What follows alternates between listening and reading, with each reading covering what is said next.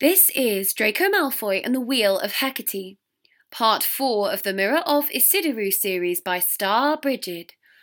Chapter 18 Naufragia Captivare.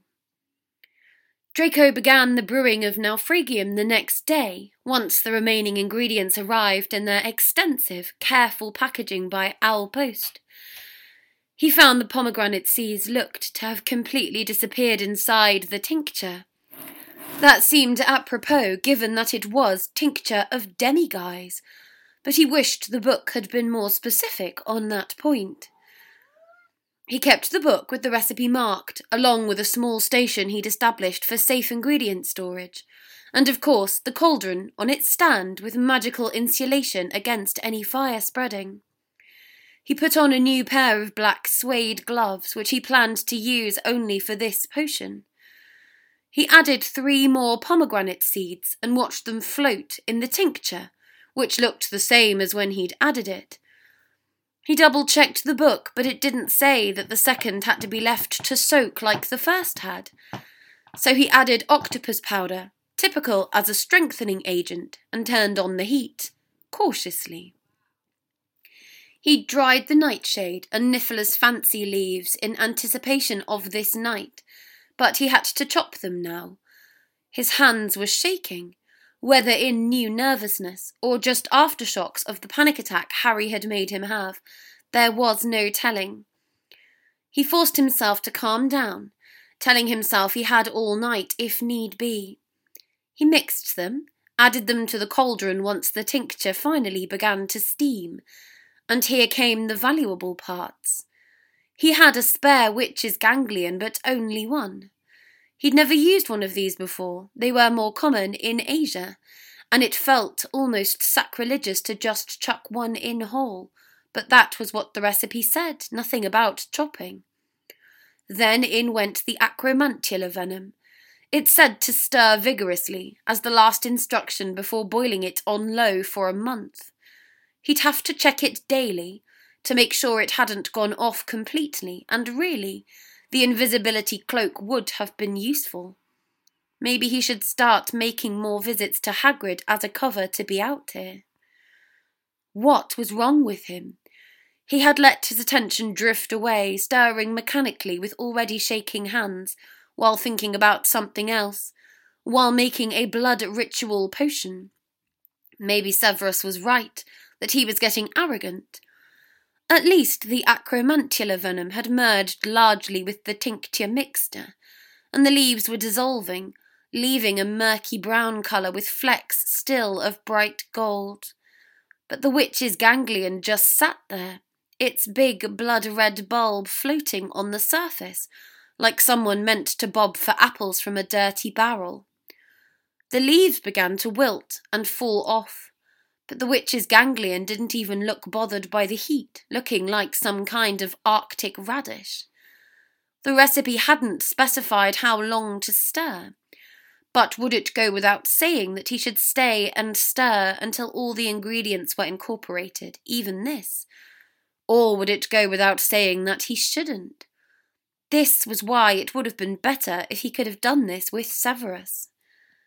In the end, he decided he was not going to allow the entire wizarding world to perish because he had been too lazy to do some extra stirring.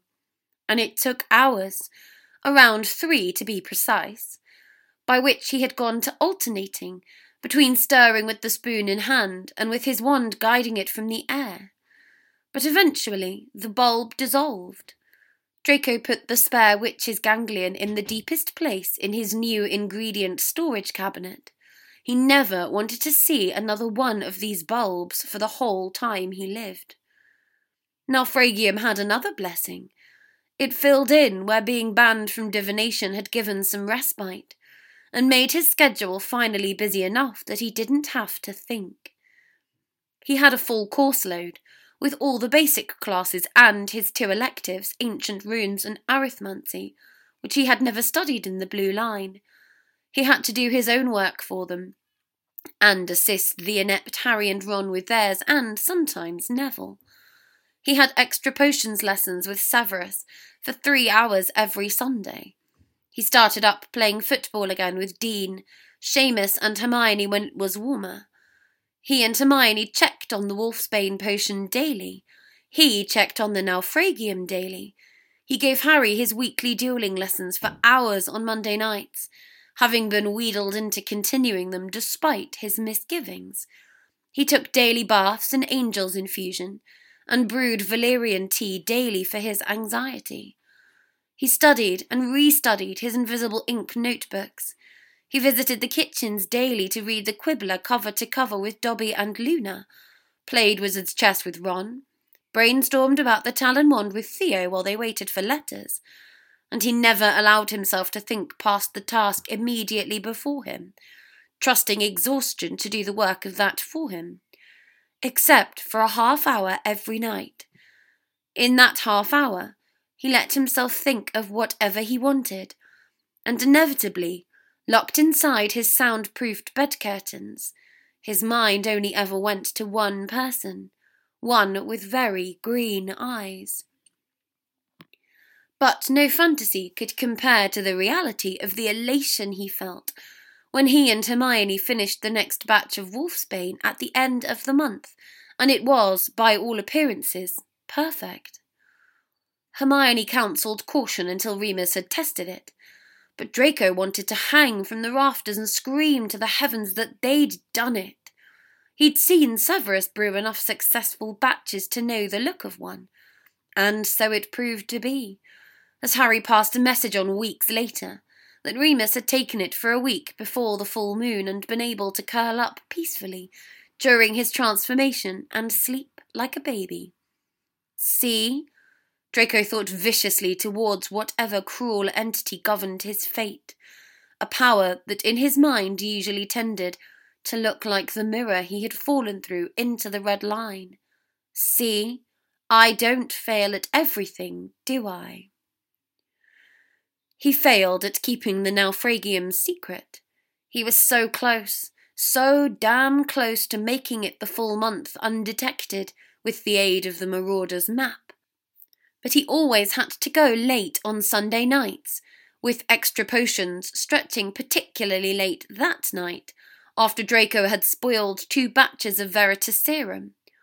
Sometimes, Draco found to his peril, he found himself getting some of the many potions he was working on confused with each other. He couldn't let that happen with the Naufragium. That was the one that would have Harry Potter's blood in it, if he could manage it.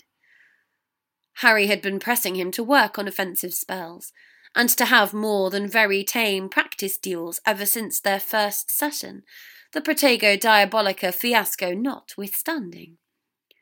The problem was, Harry didn't see it as a fiasco, and sometimes spoke of it as the coolest thing he had ever seen.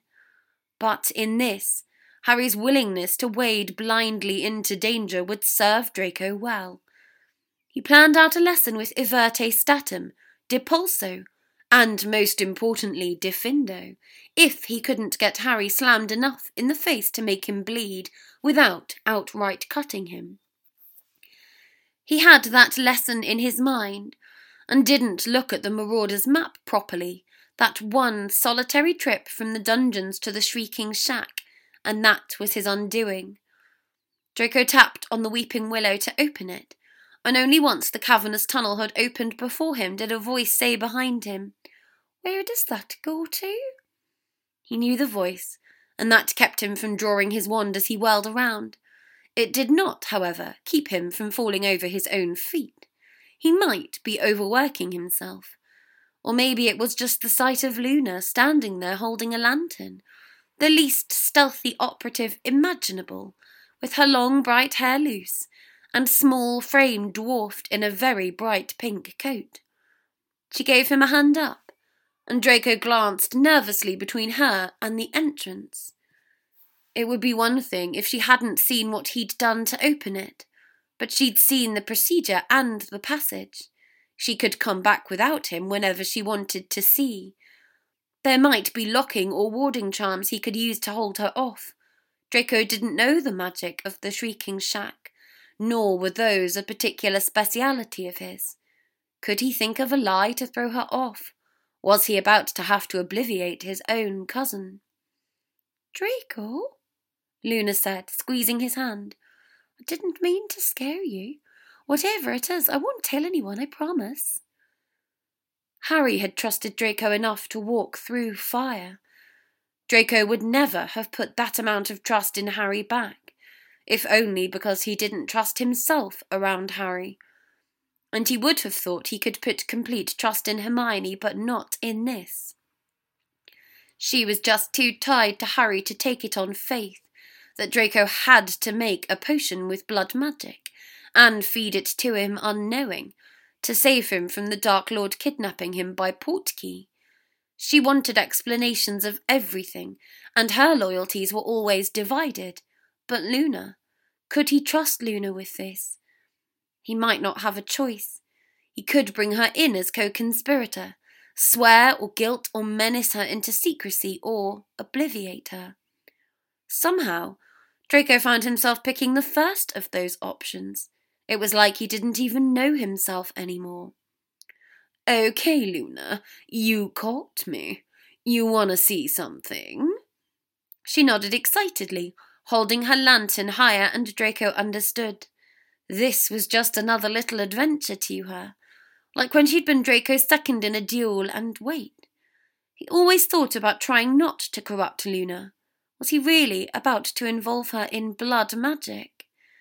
Maybe he could just tell her what it was and she'd agree to leave it alone. How did you catch me? I was waiting for you outside Severus's chambers, Luna said, even though it's late, because I wanted to ask you about something.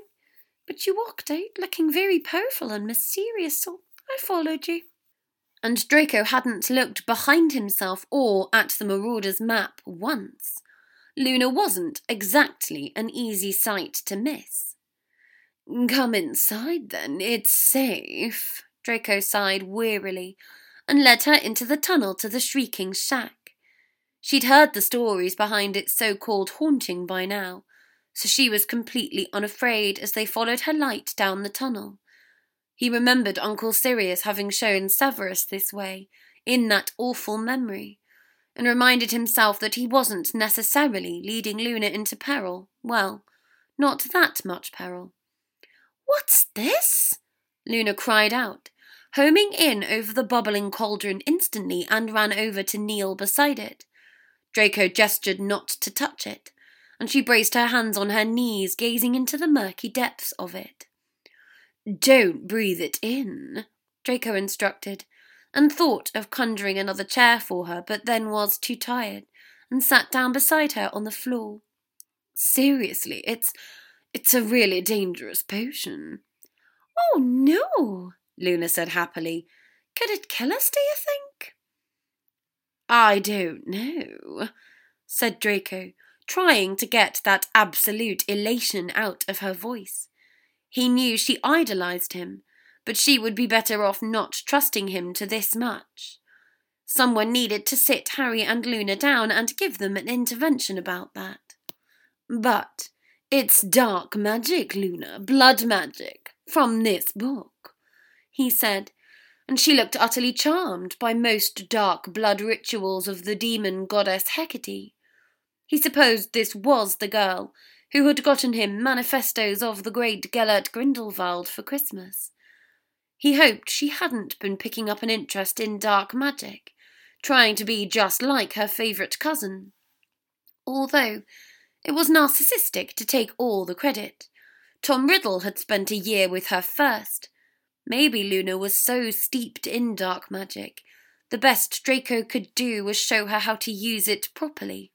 Not that he was particularly good at that either. He could show her what not to do.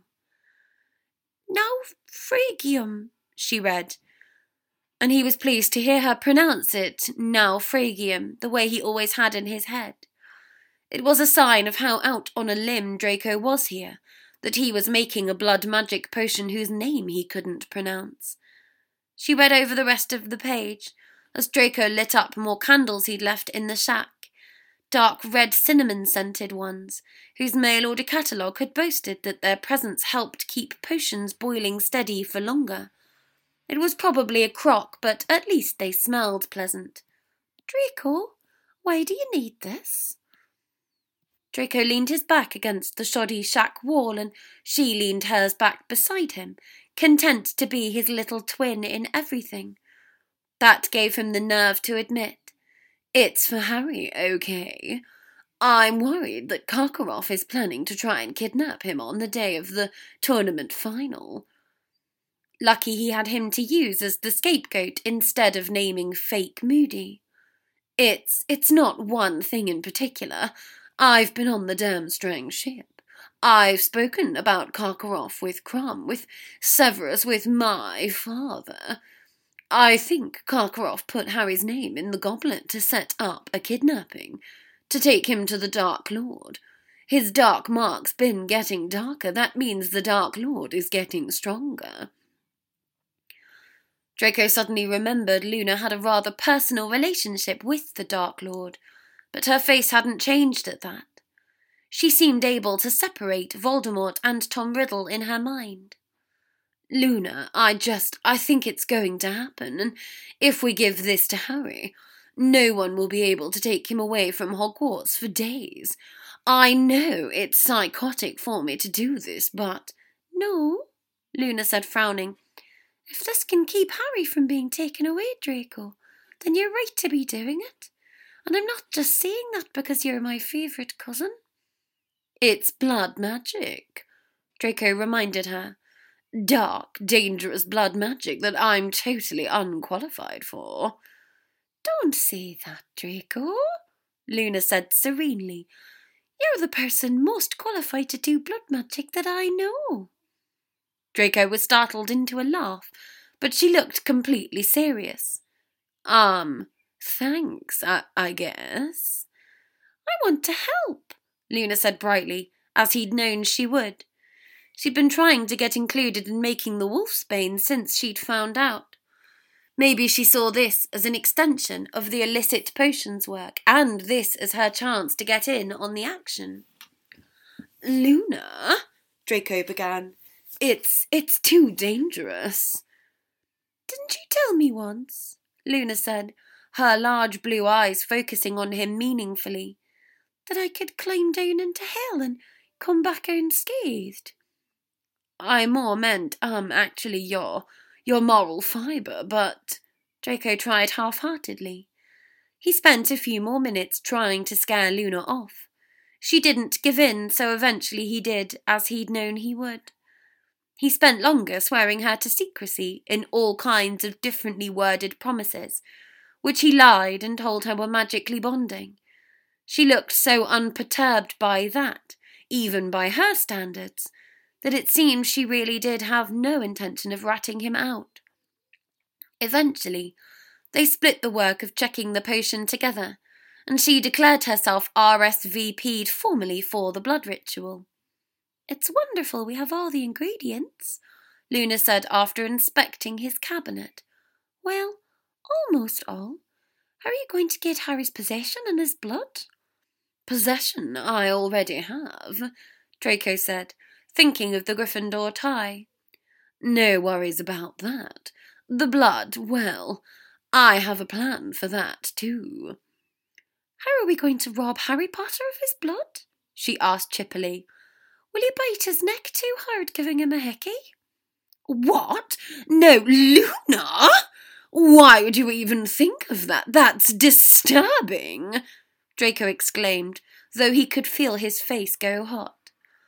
We've been practicing dueling together, remember? Why do you think I agreed to that? I'll draw blood in one of our duels when I need it. Oh, Luna said, looking unimpressed. I think my way would be much easier.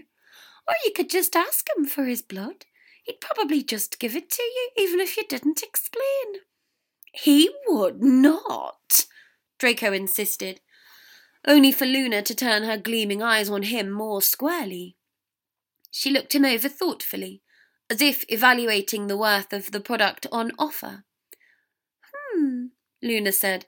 Well, I don't know about the blood, but it would be useful if he could lend us the invisibility cloak for a while, like with the Marauder's map.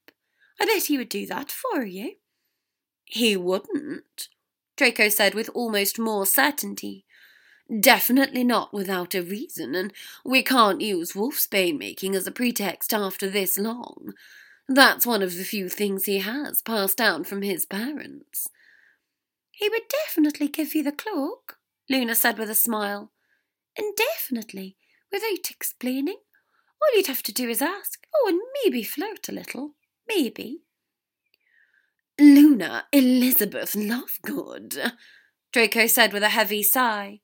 The day has come when I have to admit it. It's finally happened. My sweet, innocent little cousin is gone. I've corrupted you irreparably. Luna giggled. So what does that make me now? Dangerous? Yeah, Draco said with a slow smile. Yeah, Luna. I think you can grow up to be dangerous. Then his smile faltered as he remembered when he'd cast Protego Diabolica, and the sight of Harry Potter walking into blue fire once again filled his chest with an acidic, rueful sort of pain. But you know, you'll never be as dangerous as me. Dear Dragonface, so you've taken up teaching Harry some dueling, huh? We'll see if you have a teacher's temperament, but you certainly have the skill. If I hadn't been an animagus, the one time we duelled, you'd sure have given me a run for my money. I'm pleased to hear you found the textbook we gave you useful. I used that textbook myself when I spent miserable summers in empty rooms at Grimmauld Place, practicing every spell I could think of to try and get stronger. Sometimes it was my only consolation that even if my family didn't believe what I did and probably never would, that at least I could do a spell right. And I would do even the hardest ones over and over until I managed. The summer before fourth year, I spent an entire month practicing the disillusionment charm before I could get it right. Keep in mind, though, that while repetition can be useful, it's also important to make it fun.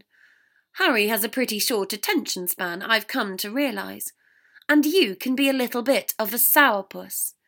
Please don't take your godfather as an educational model. Not saying anything against my personal saviour Severus Snape, believe me, but I think Harry would respond better with a little less stick and a little more carrot. These lessons will certainly serve him well if our suspicions prove true about Karkaroff. I'm glad Harry has you around him, to protect him if he needs it, and to guide him to become a stronger wizard. You're lucky too, Draco. It's rare for there to be one wizard your age with as much raw magical power and talent as you have, let alone two. Harry being there will help you push yourself in ways you couldn't without him. The two of you complement each other perfectly. So, take care of my godson, and no dueling accidents, and don't let Harry talk you into anything stupid. Sincerely, your grim faced uncle. P.S. I really can't thank you and Hermione enough for the wolfsbane potion. Remus feels the same. We both feel ten years younger not having had to kick the shit out of each other. Thank Merlin, my clever nephew has such clever friends. Don't let Harry talk you into anything stupid. Too late for that. No dueling accidents. Draco was entering that night's duel with the express intent of causing one whatever would be enough to make Harry bleed copiously, and be too out of it to realize Draco had taken his blood and stored it in a small opaque black vial he had ready in his pocket. A little less stick and a little more carrot, huh? That Draco could do. What counted as carrot? Smiling? Compliments? Sometimes he had to remind himself that Harry had feelings for him major feelings, as proven by the second task, and that gave him power over Harry. He was so used to thinking of himself as having no effect on Harry at all, of always being the one wanting more. But apparently his words, his smile, his touch were things that Harry must covet, must even dream about, fantasize about when he. It was good that Harry arrived then right at eight o'clock sharp like a good boy. He'd learned the hard way that Draco turned over the hourglass right at eight, whether or not he was late. He'd also learned a thing or two about handling Draco. By the time the first hour had elapsed, Draco was beginning to despair of drawing blood after all, or rather, drawing Harry's blood.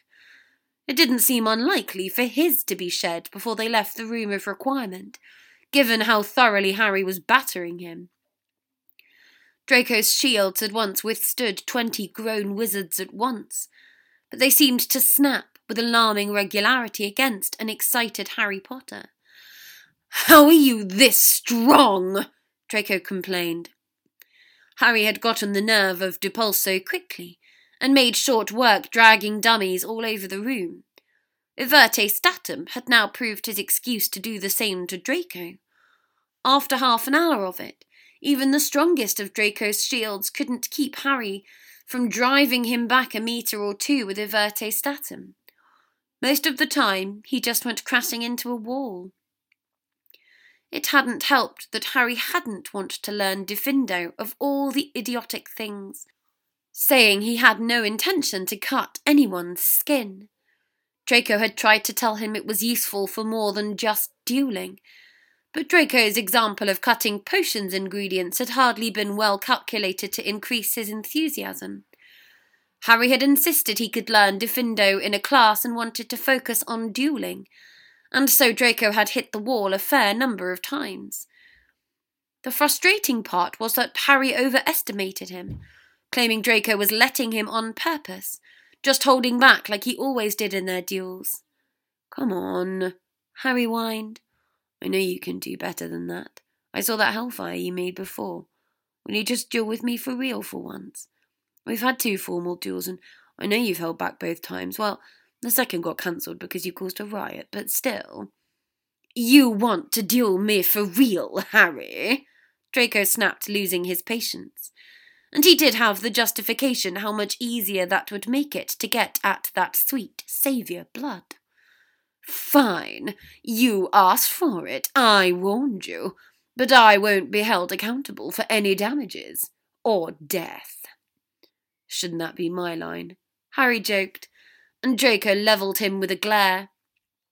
Clearly, I have been going easy on you, Draco said disbelievingly. If you really think this is like Quidditch, and you being naturally good could be enough to surpass my level of experience over you, you have got an arrogant Harry Potter, and I think I'm just the right person to teach you a lesson. Go ahead, Harry said, face lighting up. Do it, Draco. Go ahead and try it. Teach me a lesson and see who gets bloody taught. Okay, Draco said. Duel. Turn your back. Three steps back. One, two, three steps. Okay. On the count of three. One, two, three. Protego! Seriously? Will you always just start with Expelliarmus? I know it's like your own signature spell, but if this was a real duel, Harry yelled, would you be complaining so much? Maybe, Draco shouted, focusing intently on that potent figure behind a wall of spreading red light. Fumos! He took himself and his shield out of the reach of Harry's spell, only for Harry to shout Meteolojinx Recanto and aim another Expelliarmus at the same place. Of course, Draco was no longer there. Ventus! Draco yelled, and had the satisfaction of watching Harry be the one thrown up hard against the wall for once. Flipendo! he shouted, and Harry whirled about in the air. He laughed and saw Harry's face grimace in mid-air. A pugno! Harry shouted, and suddenly, improbably enough, Draco had to deal with the one other object in the room, the glass observation cage, attacking him. Expelliarmus! Harry shouted, ganging up on him along with the rolling cage, and the red light hit the top of the glass and exploded it over Draco as he ducked. Protego!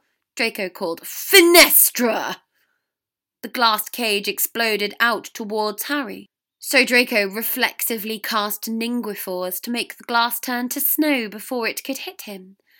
He heard Harry gasp and stare, and gasp again, when Draco used Ninguiforce again, a spell he hadn't taught Harry, to turn the rest of the glass to glistening snowflakes. Ventus! Draco yelled, and sent the snow flying in Harry's face. Aqua eructo duo, glacius! Stream of water joined the flying ice crystals, battering Harry against the wall, and then Draco froze the stream, wide enough to hold him in place, only for Harry to shout, Reducto! and come striding out of his ice prison like some conquering god, robes billowing behind him in the snow filled wind that still surrounded him. There were snowflakes caught in his thick, dark hair. Everte Statum, he called, and Draco's Protego held, but it forced him all the way back to his own wall, with Harry striding determinedly forward. Time to end this. Draco was hardly asserting his dominance here, let alone getting any closer to drawing blood. Borbilius! Draco yelled. Striking the ceiling of the practice room, and hard black stone came crashing down onto Harry. He shielded some of it, but some hit him and he crumpled to the floor. It was Draco's turn to advance, casting Orchideus and then Herbivicus to make flowers grow from the stones. He felt his heart jump when he saw one of the stones that struck Harry's head had given it a bleeding gash. What a sterling person for that to make him so happy. Herbivicus! he kept casting, using the vines like ropes, as he had in his assessment with Periander. As relatively weak as his earth magic was, Harry hadn't expected it, and it slackened his grip on his wand enough for Draco to easily disarm him, before tightening the thornless roses even more around Harry's body, where, Draco had to admit, in the not quite so bloodthirsty part of his mind, Harry did make a picture, tied up in rubble, trapped in a thicket of white roses. You wanted me to treat this as a real duel, huh? Draco drawled, and Harry nodded stubbornly, making a valiant attempt to escape the vines. He did get one wrist free, and that was the excuse Draco needed to call out, Stupefy! Harry crumpled to the ground, stunned, and Draco immediately knelt beside him, hands almost shaking in his anxiety to get out the little vial and fill it with Harry's blood. He found there was more than enough gushing from that one gash on Harry's head from the stones to fill the vial. He couldn't have planned it any better if he'd tried. He had a deep satisfaction as he pocketed it, feeling like, for the first time in his life, he'd genuinely gotten the better of Harry Potter, even if it was all still an attempt to save Harry's life.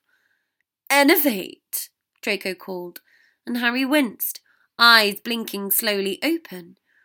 Draco took him to Severus to heal his wounds, making Severus's month to witness Harry in such bleeding and bleary disarray at the hands of his godson, and that was that.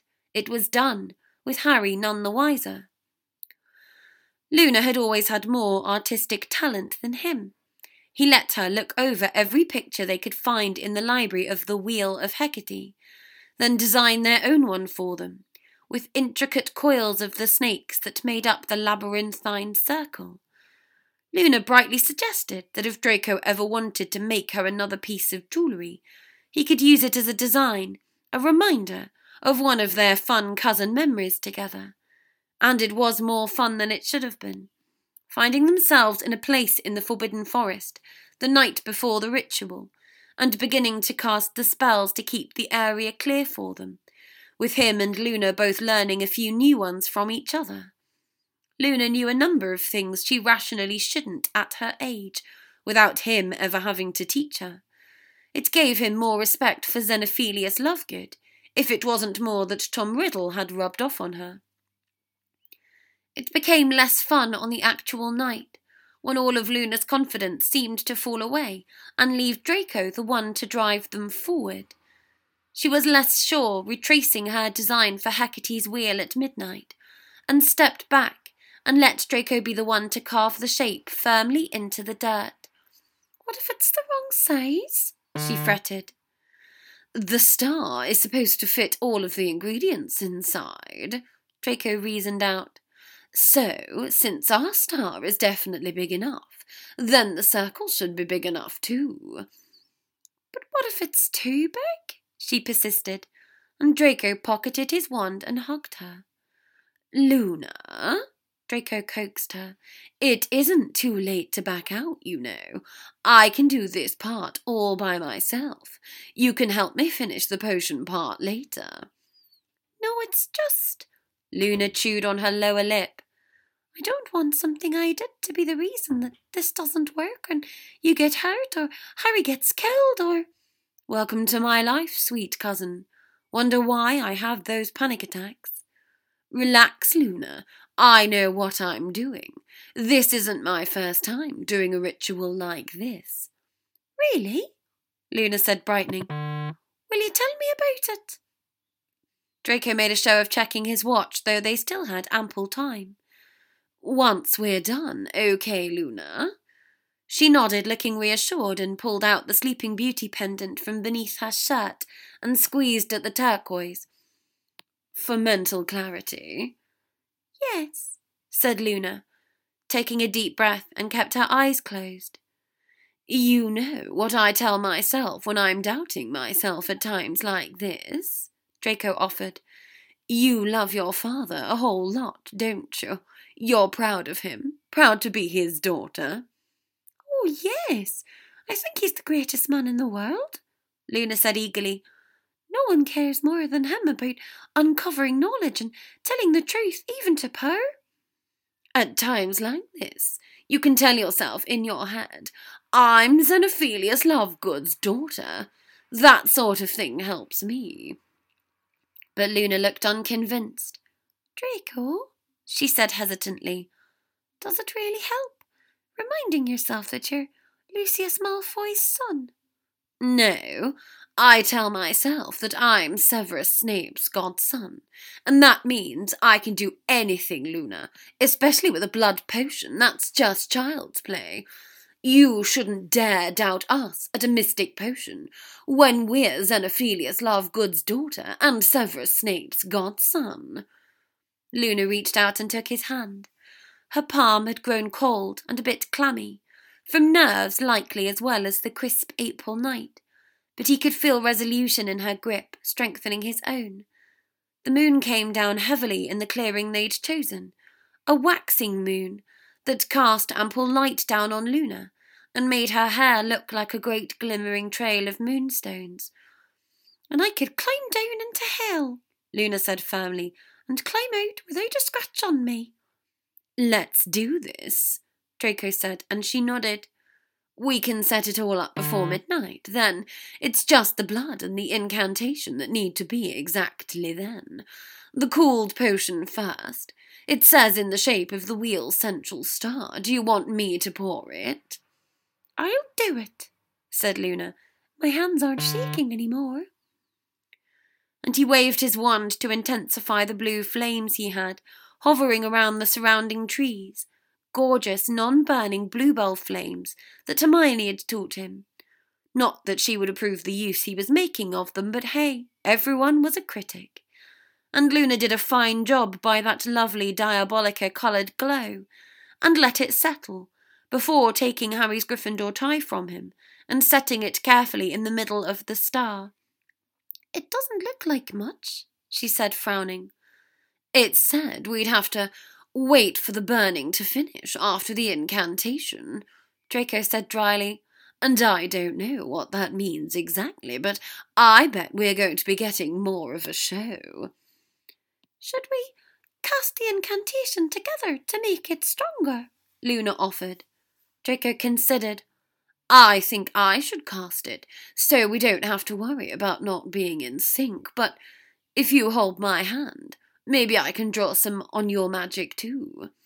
Draco! Luna cried suddenly. It's eleven fifty nine. Don't panic, Draco said, and pressed a button on the nice watch Potter had given him that read out the seconds if you pressed it three times. Good for blood rituals and New Year's Eve parties. Listen, there it is. Forty-three, forty-four. He took out the vial of Harry's blood, unstoppering it carefully. Just as when he'd checked it earlier that day, it hadn't seemed to spoil or dry. The strong smell of iron merged with the murky, filthy smell of the mud like potion, and the earthy smell of the forest all around to fill his nose, overwhelming him. Thirty one, thirty, he counted, and stepped carefully between two lines of the wheel right outside the star. Twenty-eight, twenty-seven.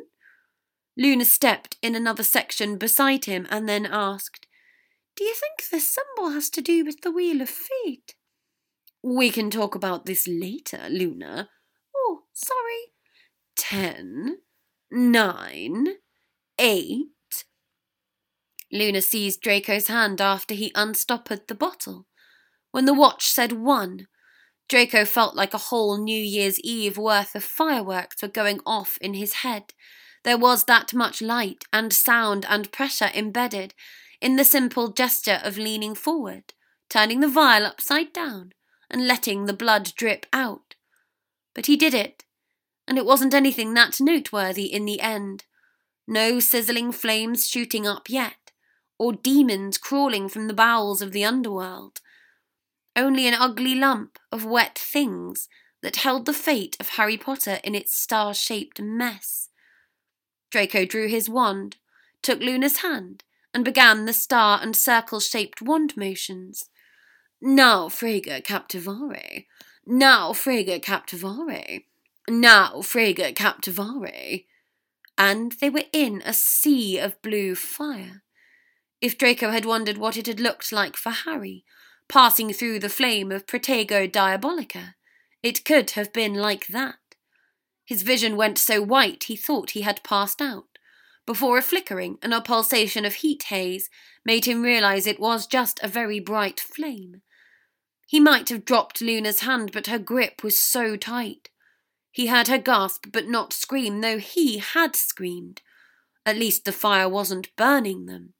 He could feel its fingers sliding through him, the way you could feel a ghost's body disappearing through you, except there was nothing slimy or cold to it. It felt like a lover's embrace, uninvited in the night. The flickering tendrils wrapped around his ankles, and the thought of them stroking over Luna's bare calves made him almost sick. But he told himself if anything was dangerous, the book would have said. Close your eyes, Draco called. I feel like I'm going to go blind. And Luna made a sound of agreement. If you were supposed to stay silent during the flame wall, well, looked like he'd just fucked up the ritual. But he didn't want Luna's eyes burning out on this caressing ice fire. When the bright light turned his eyelids orange red neon seemed to pulsate less brightly, long enough that later on he and Luna had both soaked each other's palms in cold sweat. Draco opened his eyes. With the flames died down some, Draco could lean forward and see the shape of the burning potion and tie, crumbling together in a single mass of conflagration that would in time turn to ash. And then Draco wished he hadn't opened his eyes, because from the crumbling black shape a light was rising, a pure silver without the poison blue of the flames around it. The wisps of light danced around the circle, as if blown in their own separate wind, and then the flames were crowding on them, forcing them together in the form of a stag. The stag writhed in its prison, trying to gallop away, the flames advancing on it like heads of the dragons in Fiendfyre. The stag bucked its head, hind legs convulsing, but it was driven down at last until it was crouching over the black burning heap almost protectively, like some guardian sentinel about to be slain. And then the flames all fell upon it at once, and the stag seeped into the burning coals, illuminating them a brilliant silver. Draco blinked hard against that brilliance, but it only took a moment for the flames to all turn silver in turn, then pure white, and then go out at the same time, leaving the only light blue again. The bluebell flames had stayed up high in their trees, looking down untouched, They illuminated a thick, murky mass of charcoal grey ash like quicksand, painted on the lighter brown dirt in the perfect shape of the star Luna had drawn. Draco, can I open my eyes? You let go of my hand. Sorry, Draco said. Yeah, open them. And was pathetically grateful that Luna wouldn't have seen the stag. It had given him the feeling he was doing something wrong, not just in a moral sense, but in a purer way, wrong as in against the laws of nature and magic, a perversion he had felt in the tongues of the flame. But hey, maybe that was the demon goddess Hecate's calling card. It's in a star, Luna exclaimed, and clapped her hands together. Oh, Draco, it means this part must have worked. We're not done yet, Draco said wearily. We have to take it, and any dirt that clings to it, and get the final potion brewing. But, compared to the ritual, he could have done the final bits of the potion in his sleep, especially when Luna was kind enough to go be the one to gather water from Hagrid's well to fill up the cauldron. They'd already turned the wings to powder and the quicksilver, and it wasn't long before Luna was dropping in the last three pomegranate seeds. One, two, three and then Draco was turning on the flame. The now retired Gregorovitch responded fairly quickly to Theo's letter, even all the way from Germany. Maybe that was because he wanted nothing to do with it. Knowing what Draco knew of the man's impending fate, Draco could only praise his misplaced optimism. It wasn't Grindelwald himself to bring the wand to him. Theo explained. It was a beautiful young woman with dark and wavy hair. Good to know. My Aunt Bella wasn't born yet, Draco quipped. Named Gretchen. Theo continued, with threats of a benefactor behind her who would not take kindly to a refusal, despite the condition of the materials she presented him. Apparently, when he first refused her, there was a fire in his shop that night, a fire that targeted only memorabilia from the shop bearing his name. Rather eloquent, as threats go, I think. The next morning, when she returned, he agreed to make the wands. Later, he would see this lovely young Miss Gretchen in, in the papers as an accomplice of Grindelwald during his rise to power. Hmm? Draco yawned, ignoring the early spring weather as he lolled back across the courtyard grass. His indolence seemed to annoy Theo. I'm sorry, is this boring you? Theo lowered his voice. After what Periander said, I thought you'd understand how much was at stake for you in this. I'll try and keep it quick for you then. I'm just tired, Draco said, yawning again. Now Phrygian was virtually a full-time job. He made four wands. The first was requested to be of elder wood, but when that proved ineffective, he made three more with different woods. She took each off in turn and told him they had failed to respond whatsoever to her benefactor. It was the same for her and for Gregorovitch. After the fourth was made of walnut, there was no material left. So Gregorovitch suggested the core was simply too degraded to be functional and suggested the wands be destroyed. Draco struggled to rouse enthusiasm in himself. But what? He lied to the intermediary and Grindelwald and sent the wands to Ollivander himself? No, Theo said, and prodded at his side with his foot. With difficulty, Draco roused himself to a sitting position. Grindelwald insisted through his messenger that the wands not be destroyed, so Gregorovitch sent them off to Ollivander's father rather than keep them himself and have to possibly deal with that lot again. I don't think today's Ollivander even realised it wasn't his father who made them, but I'll write again to Ollivander to confirm. And what? They all lay around for decades until one happened into the hands of my charming aunt. We only know of the wand responding to you and her. Theo theorized. So there could be a commonality, obviously, of, of House Black blood. It seems to have more dramatic effects with you than her, but it's still two members of your house, if there was some relation to the initial incident of Astaroth. I'm not interested in that, Draco groaned. I don't care why it's me the wand chose, and I don't think it's the history. You're the one who wanted to look into it, but I've told you from the start. It's some ritual my aunt did that tainted it. Maybe the wand, having this messed up past, just made it more rife for, I don't know, contamination, but that doesn't matter either. It's just a question of what's going to happen to me when I keep using it. When you keep using it? Theo echoed. So you're just going to keep on with it? Draco lay back down, earning a rare Hermione like huff from Theo. He folded his hands behind his head and stared up at the sky, where some high breeze had the clouds virtually racing across the deep blue. What choice do I have, if it's that, or being a squib? He wondered how much Theo knew of the Dark Lord's plans on the horizon, if it was like the Blue Loop, little or none. Theo had so often preferred books to people, especially if those people carried news of a reality he thought he could safely insulate him from.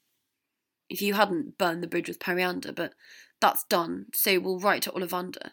Theo persisted, and look into more rituals your aunt might. I don't have the time right now. Draco sighed.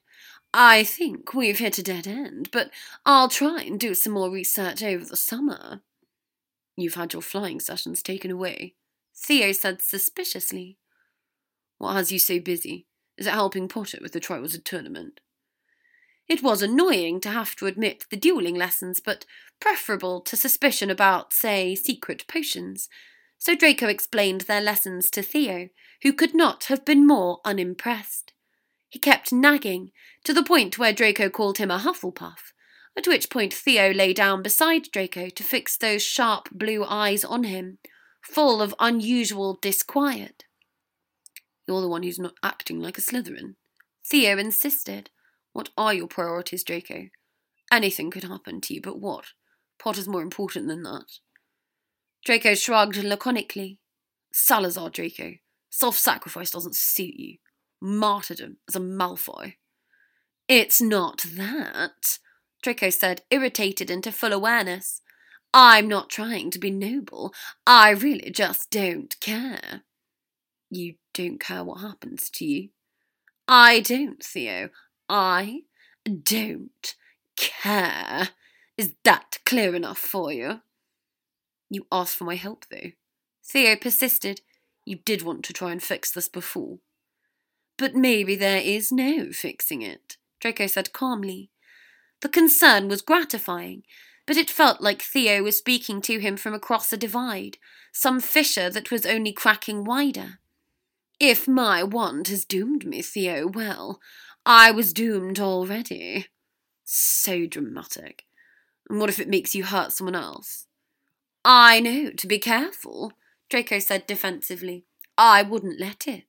I'd take myself out of the equation before that ever happened. You can keep the Grindelwald book, if that's what. Draco. Theo said and grabbed him by the wrist. Draco shook him off, meeting his gaze with a cold feeling in his gut, like the winter was reversing and coming back. And it wasn't just an illusion. The wind had picked up. You've got people who depend on you, don't you? Your cousin, the Gryffindor's your godfather. And that, Draco said, pouncing on his words, is why I can't lose my magic, so I can be of use to them. Even if I could change the Talon wand for another, I wouldn't, because it makes me more powerful. Theo, don't you get it? I know what it's like to be powerless. I'm not going there again. He could hear the intensity in his voice and fought to pull it back. It helped keep Theo's sense and thoughtfulness and blue eyes far away. My father told me once, Theo said, not backing down, that when wielded incorrectly, having power is worse than being powerless. What do you think I'm going to do, Theo? Draco scoffed. Go mad and murder you in my sleep? I'm not scared of you. I'm scared for you. Just be careful. Theo said, finally getting up. His frame blocked the chill of the wind for that moment. Be careful, Draco, that's all I ask. Just remember that there will always be things you don't know. Okay, Draco said, throat tight. And Theo nodded, before walking away and leaving him to the full force of the wind again. Thank you for listening to this chapter of Draco Malfoy and the Wheel of Hecate, part 4 of the Mirror of Ecidyrue series by Starbrigid.